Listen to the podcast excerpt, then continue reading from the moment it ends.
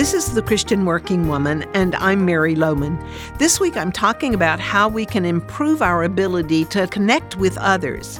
I challenged you yesterday to see yourself as the host or hostess, the one who is responsible to make others feel comfortable, who takes the initiative to meet their needs and, and help in any way possible. Now, for some of you, that means moving outside your comfort zone, I'm sure, but it is a way to show love and caring for people around you, and that's our calling as believers in Christ. Another important connection skill is to consider everyone significant and to take the time to learn their names and call them by name. In your jobs and in your life, you will meet many people. Remember that they are all significant to God, and therefore they should be to you as well. Don't overlook people. They deserve your attention and care, even if all you do is smile and say hello. Often people in service jobs wear name tags waiters, waitresses, cleaning people, doormen. Just make it a practice to look for name tags and then call people by name. And if they don't have a name tag, take the time to ask, What's your name? In a world that is often cold and uncaring, something as simple as calling a person by name can bring warmth and a touch of love into that relationship, brief as it may be.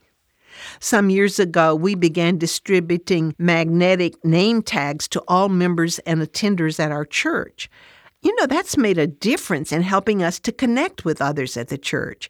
People I've seen for years, I now can connect with their name. It's truly amazing to see how much better we connect with each other simply because of those name tags. We can call each other by name. If you determine to have a mindset that you are the host or the hostess and it's your job to find common ground with others, make them feel at ease, you'll discover that you talk less about yourself and focus more on others. Paul wrote to the Philippians that we should count others more significant than ourselves. How do you do that? Well, you have to be intentional about it and pray that God will give you both the desire and the power to do it. It won't always be easy.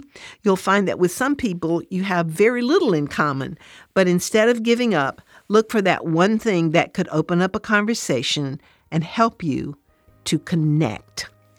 Our annual weekend getaway is coming up April 5 and 6. Alicia Williamson Garcia is going to be with us. She's one of my favorites. For more information and to register, just visit our website at ChristianWorkingWoman.org.